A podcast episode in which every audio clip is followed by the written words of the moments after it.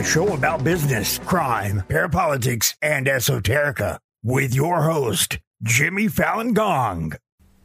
This is episode 35, Imperial Japan Part 5, Imperial Way Buddhism.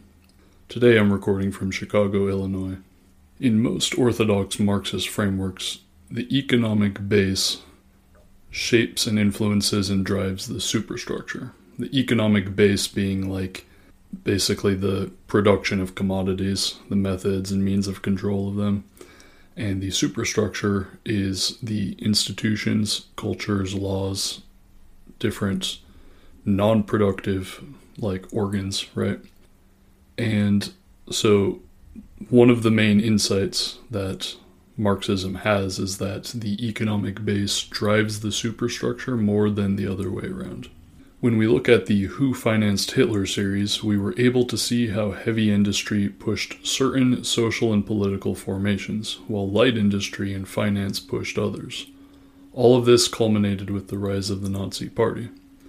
In that and every case, it's not to say that vulgar materialism explains everything, but it sure explains a whole lot more than just a really bad case of mass hysteria leading to Adolf Hitler right? And then, of course, you can take essentially a materialist understanding of how, like, spy networks work with, like, the Navy, things like that, right? Now, if this approach, basically that the economic base drives the superstructure, if this approach is accurate, it ought to work for another country, right? Like Japan, and so, apart from the economic base driving these changes in society, many countries have power struggles between different competing factions, different cliques, different segments of the economy, right? Most upheaval, revolutions, and social change are due to these types of power struggles. All history is the history of class struggle, but sometimes it's, you know, the bourgeois class versus the petite bourgeois class, right?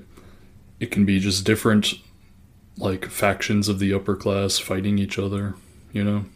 A lot of history falls into these different categories. And at its heart, these power struggles between the factions can often be boiled down to usually like two blocks of industries. It's very frequently, you know, finance versus heavy industry, and often this is roughly regional mapping onto where those industries are located. The two factions, and usually it's more, or you know, it's more complicated than this, but like the two factions will seize different bureaucracies and state agencies, and churches, corporations, and civic institutions will often align with one or the other. Different classes will, you know, align loosely with one or the other, and depending on the country, often political parties will drape over one or the other.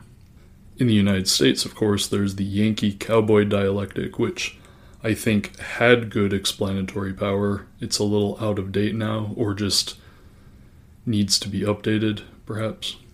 Then there's larger frameworks to try to do this on an international level. Like I've seen a four establishment factions pattern, which sort of tries to do liberal, conservative, Vatican, pan European, and Zionist, which when you get into the international factions level, it gets a lot harder to talk about. But to be sure, any good theory like this has any number of caveats or subfactions or, you know, asterisks you could put on this that fractalize into infinity the more granular you want to go. That's true of Germany, that's true of the US, Japan, and anywhere, right? There's still value in the theory, though, I think. And there were two main factions in Imperial Japan, separate from the eternal struggles between the classes that certainly did not go away, though that was arguably not the prime mover in this period. The two factions were the Toseiha, or the Control faction, and the Kodoha, or the Imperial Way faction. Now, I will go deeper into these factions in future episodes, but a simple explanation would go something like this Kodo in this context means imperial, so Kodoha, or the Imperial Way faction, They wanted Emperor Hirohito to carry out what they called a Showa restoration, which was a hypothetical return to more direct rule under the emperor, like the Meiji restoration was. And this wasn't necessarily as like outlandish as it sounded, right? Like in living memory, roughly, the Meiji restoration happened, so like this isn't like that hard to envision. In their understanding of it, it would uh, it would ideally be like either a return to a pre-industrial or at least a pre-westernized Japan. It was oriented sharply against the Soviet Union above everything else. In order to get there, the Imperial Way faction wanted to purge or literally kill all the bureaucrats, politicians, liberals, and socialists and businessmen that stood in their way. They were opposed to high finance and Zaibatsu alike, and they were more aligned in attacking and colonizing Korea, Manchuria, and China than attacking the Western powers in the Pacific. Would you be surprised to know that a lot of the money funding the Imperial Way faction was tied up in the fishing and mineral rights of Manchuria? Economic base, right?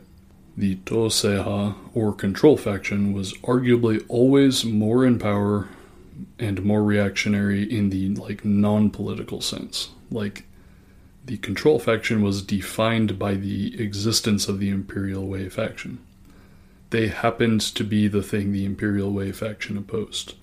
Toseiha wasn't even a term that they used for themselves, only the Kodoha called them that. Now, what the Control faction was, was an overly bureaucratic and corrupt clique that worked hand in glove with the Zaibatsu, the major cartels of Japan, and most of the existing political parties.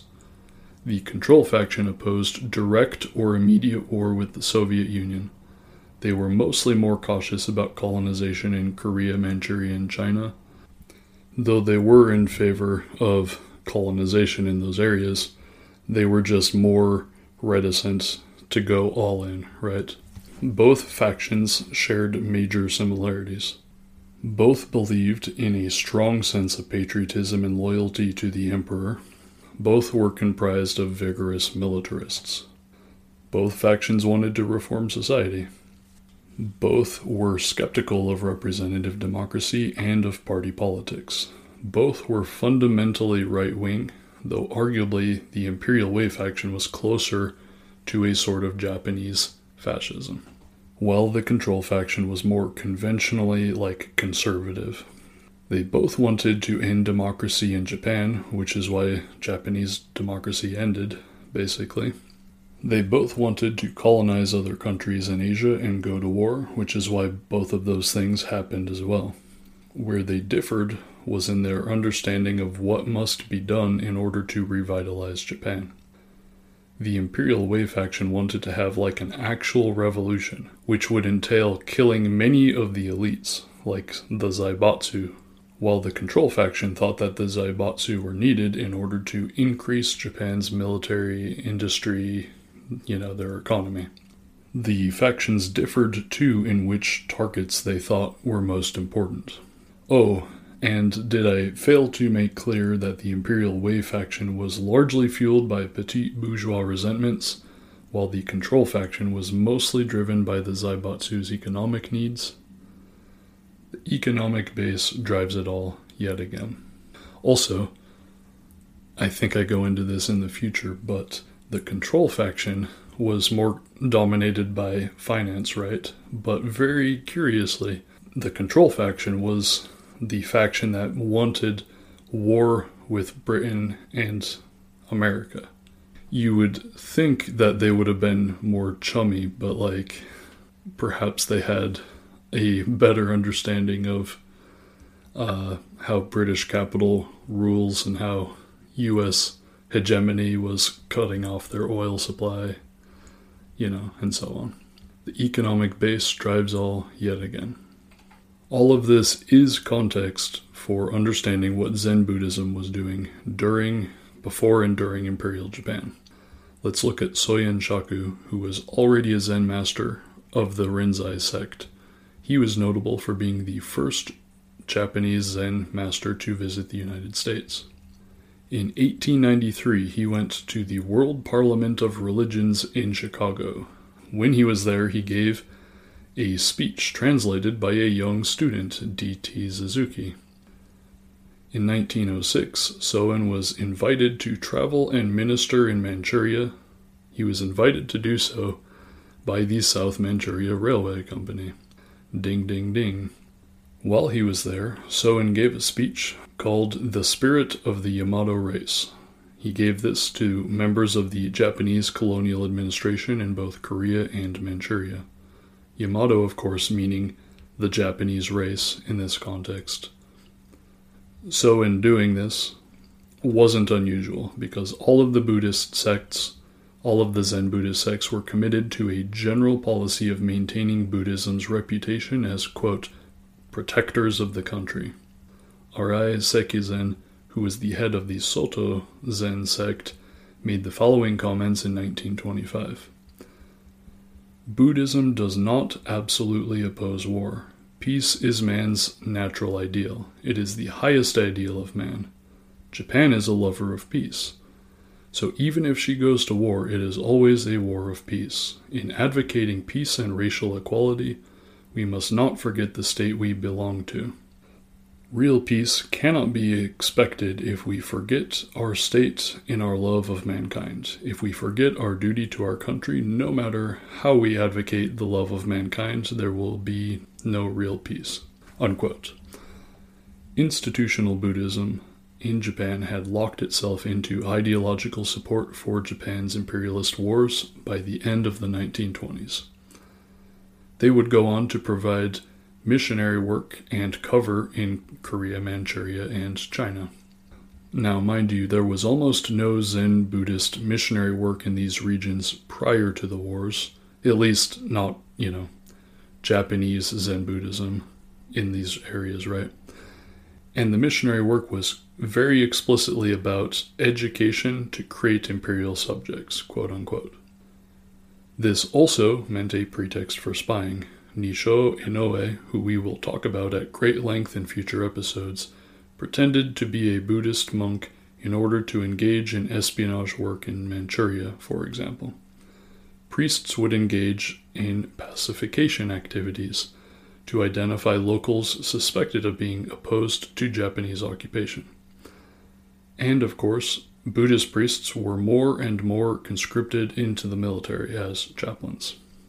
The scholar, Brian Daizan Victoria, ever salty, he wrote, The Buddhist missions on the continent and the priests who staffed them were representatives of the great empire of Japan.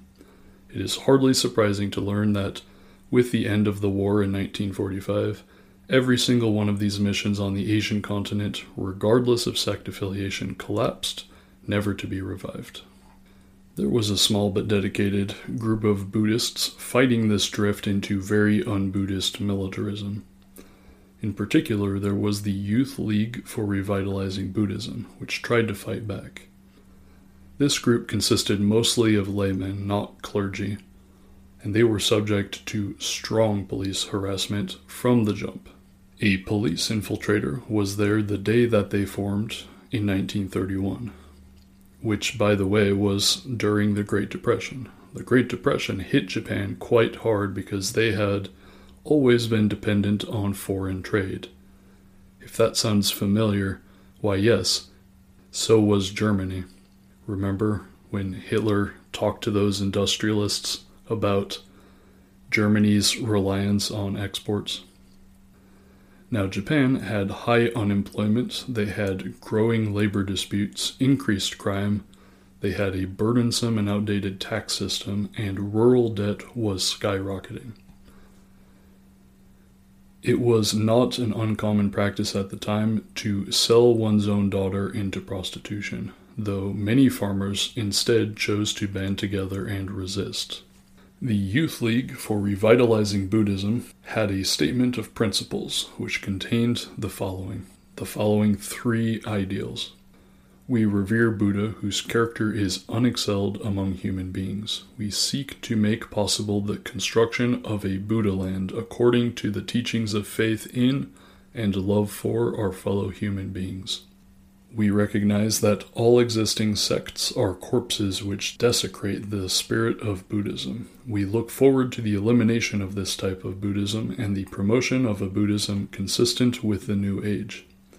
We recognize that the organization of our current capitalist economy is contrary to the spirit of Buddhism and injurious to the well being of the masses. Reforming this, we look forward to the coming of a new society. The Youth League was the brainchild of a man named Seno Giro, who, before founding the organization, he wrote, When I thought that in the course of fighting for justice this was just the preparation for being taken off to jail, I was filled with joy. Seno accused temple priests of being sermon thieves, and he said that they deserved this title because they took the position that social ills and inequalities could be solved if only people would become more spiritually inclined. Yet these same priests assiduously sought their own material welfare by soliciting large donations from the ruling classes, thus becoming their pawns and supporting the status quo. Seno wrote a pamphlet advocating the following, and I quote as the saying goes, one should not serve new wine from old wineskins. Members of the Youth League for Revitalizing Buddhism should advance resolutely. Carry the Buddha on your backs and go out into the streets. Go out into the farm and fishing villages. The phrase, carry the Buddha on your backs and go out into the streets, became their most famous contribution. The police started censoring the Youth League basically within a month of forming, and over the next five years, they would see various publications either forbidden or forced to be retracted over 10 times. Police harassment continued, with Seno and others being beaten by police a number of times.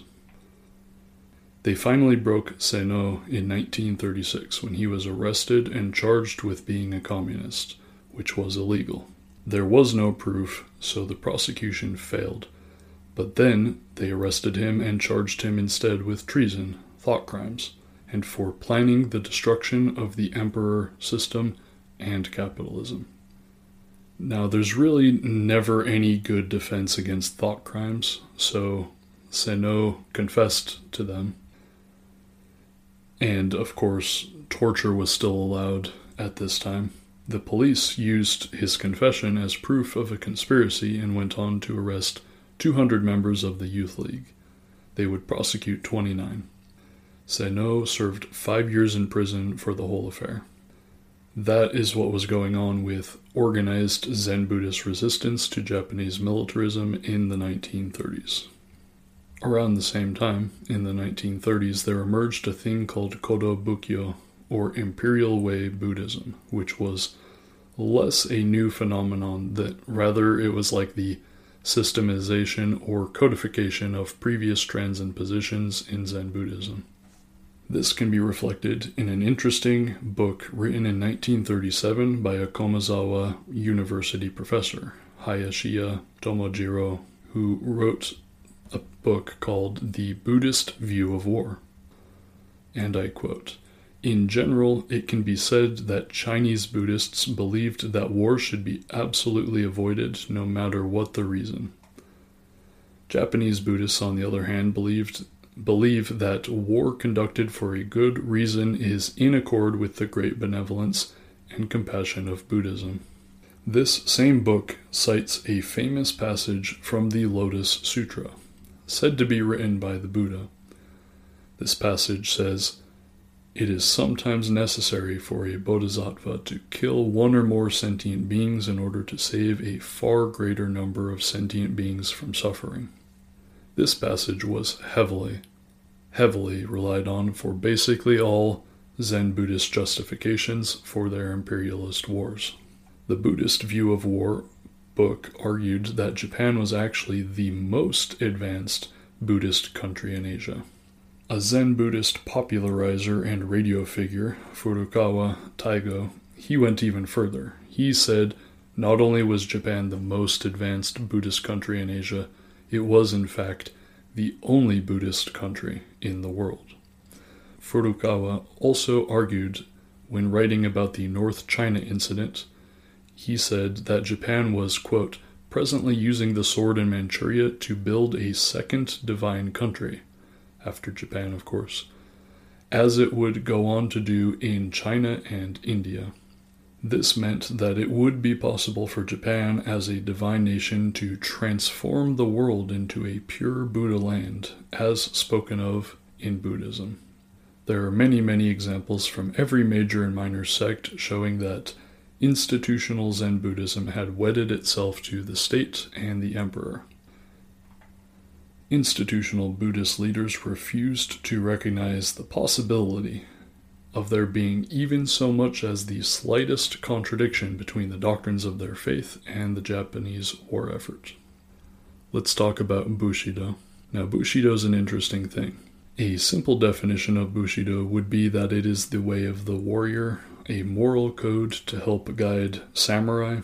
It is similar in some ways to European conceptions of chivalry or similar martial professions in other parts of the world. The history of Bushido goes back a long, long time, and it has a complicated relationship with Zen Buddhism. It's kind of like with Shintoism, right? Where all three of these things go back a long way, and they have influenced each other a long time. But to make a very long story short, Zen Buddhism is and always has been incredibly useful to the soldier, the soldier class, and the ruling class which controls armies. As the scholar Victoria wrote, Zen was introduced into Japan at the beginning of the Kamakura period, at a time when Bushido had risen to power. The simple and direct teachings of Zen coincided with the straightforward and resolute spirit of samurai discipline. In particular, the Zen teaching on life and death was strikingly clear and thorough. Because samurai stood on the edge between life and death, this teaching was very appropriate for their training. They very quickly came to revere and have faith in it. Soto Zen master Iida Doin wrote a book with a chapter called The Perfection of Warrior Zen.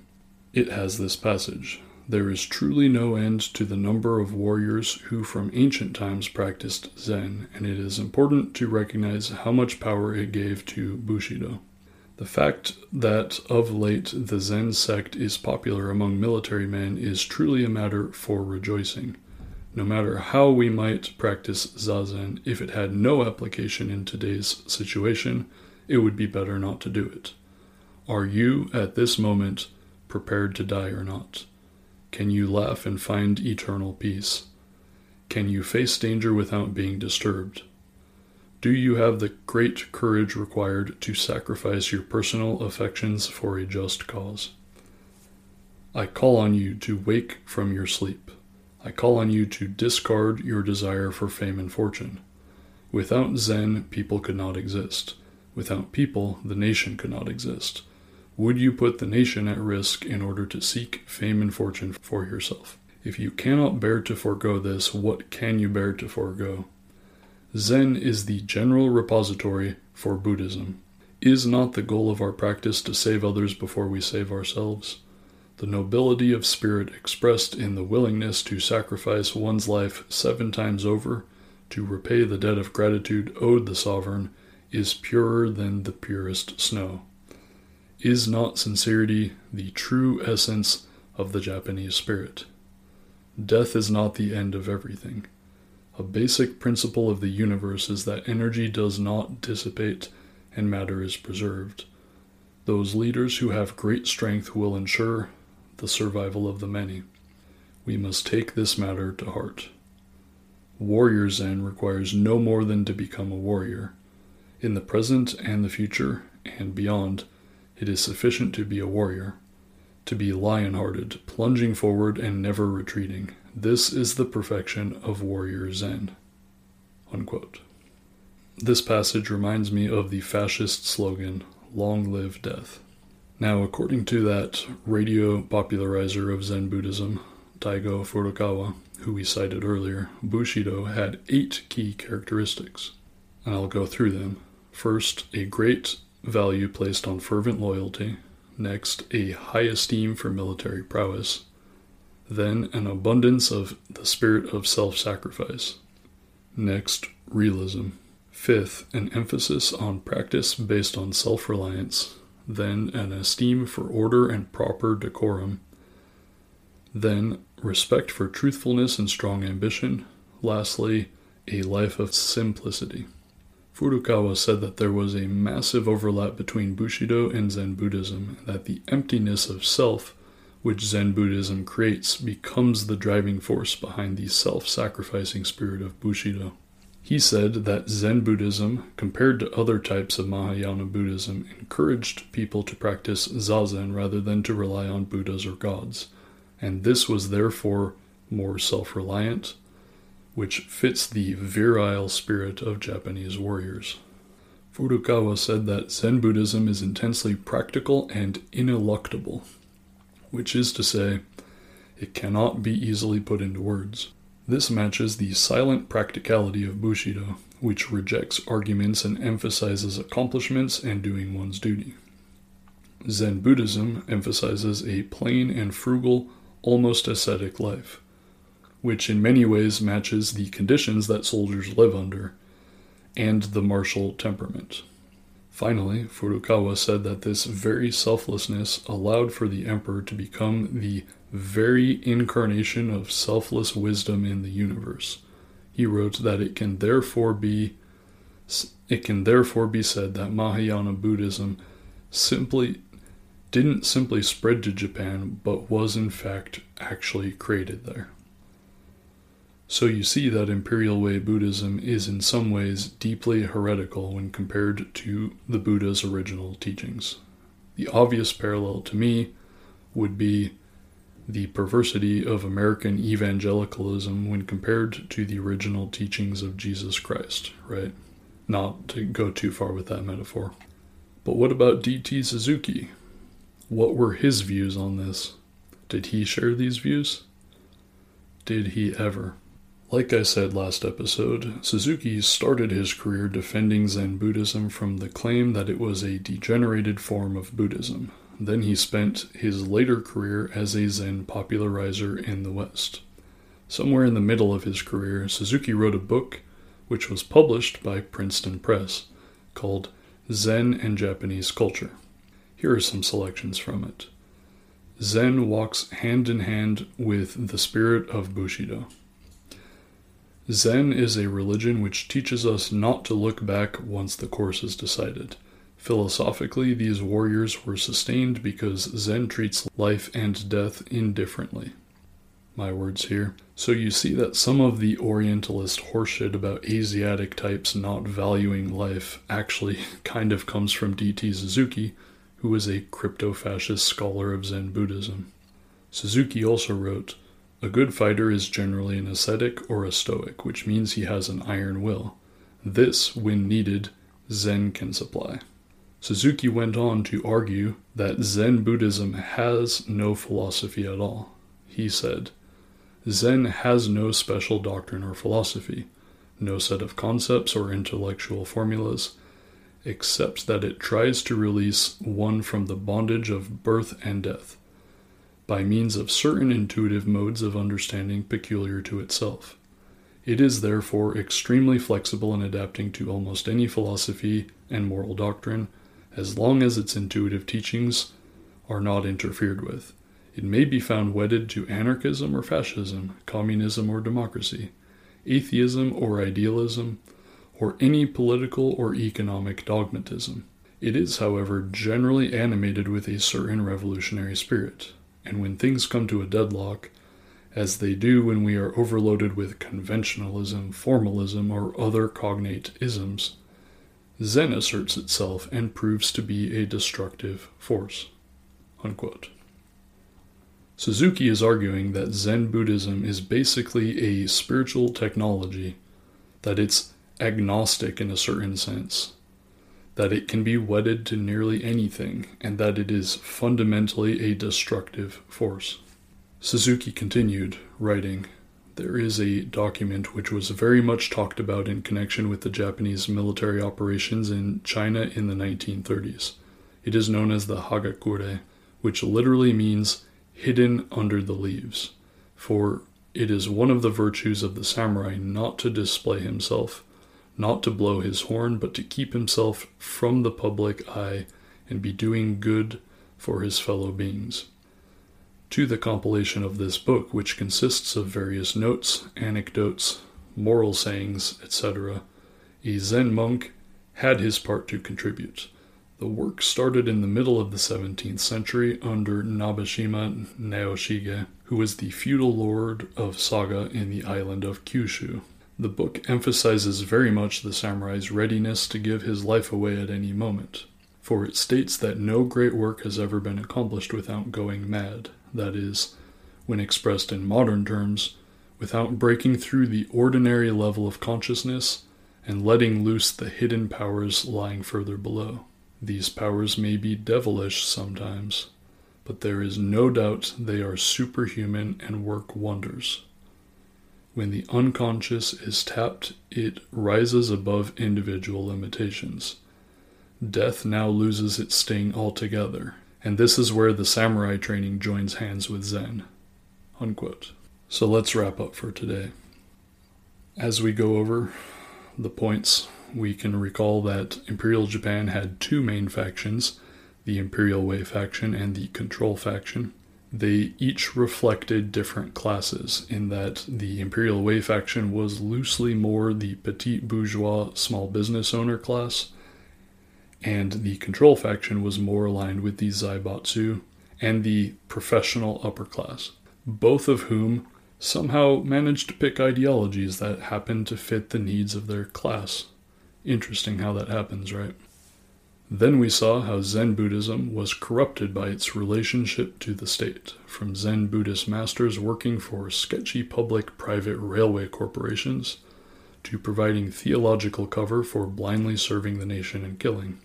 Zen Buddhist priests provided a pretext for spying, and they tried to create good imperial subjects through their religious indoctrination. From Zen masters to popularizers to scholars, the general consensus was that killing was morally justified when done in the service of Imperial Japan.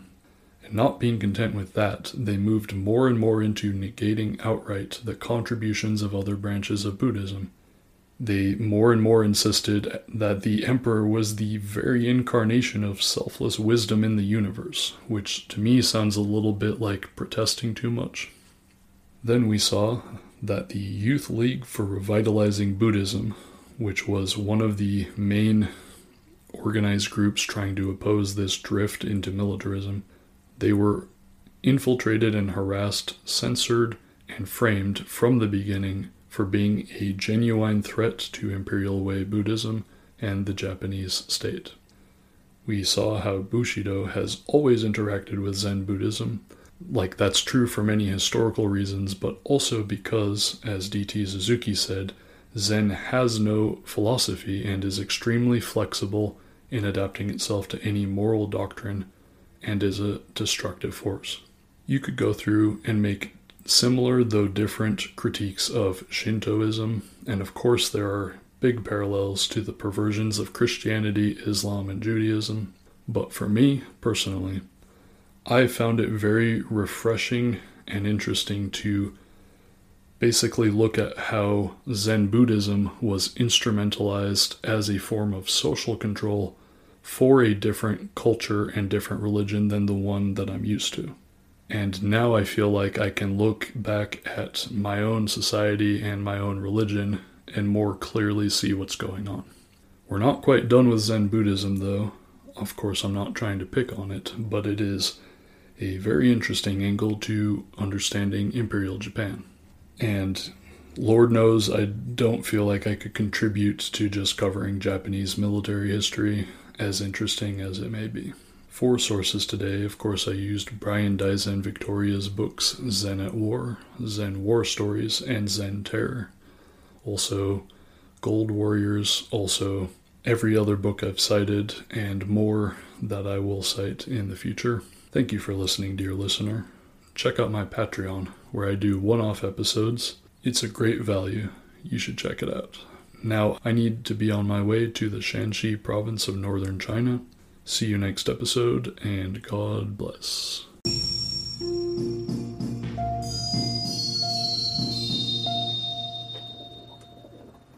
The way of the samurai is found in death. Meditation on inevitable death should be performed daily. Every day when one's body and mind are at peace, one should meditate upon being ripped apart by arrows, rifles, spears, and swords, being carried away by surging waves, being thrown into the midst of a great fire, being struck by lightning, being shaken to death by a great earthquake, falling from thousand foot cliffs, dying of disease, or committing seppuku at the death of one's master. And every day, without fail, one should consider himself as dead. This is the substance of the way of the samurai. Yo, yo.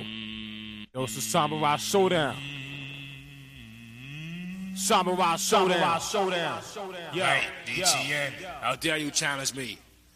You will die from the tip of my sword today. You're courageous. You must remain die. it's born, born, young lord, raise your swords. It's born, born, young lord, raise your swords. It's born, born, young lord, raise your swords. It's born, born, young lord, raise your Hurling from the swords. slums of Shaolin. Golden claw talent twirling. One swirl of the fatal sword split your Allen. Root killer bees, stingers back on the swarm again. The alarm again. Shakes direction, weapon deflecting. Blows connect like opposite sides of magnets. Still fragments being chipped off a slinging sword slash. With the force of being crashed in your dashboard. With no airbag, you drove a 99 Jaguar. Quick to pick a lot, lick a shot. Respect the Bloods and Crips a lot. Plus the guard from Watt sagging in the seat. Plastic move beats.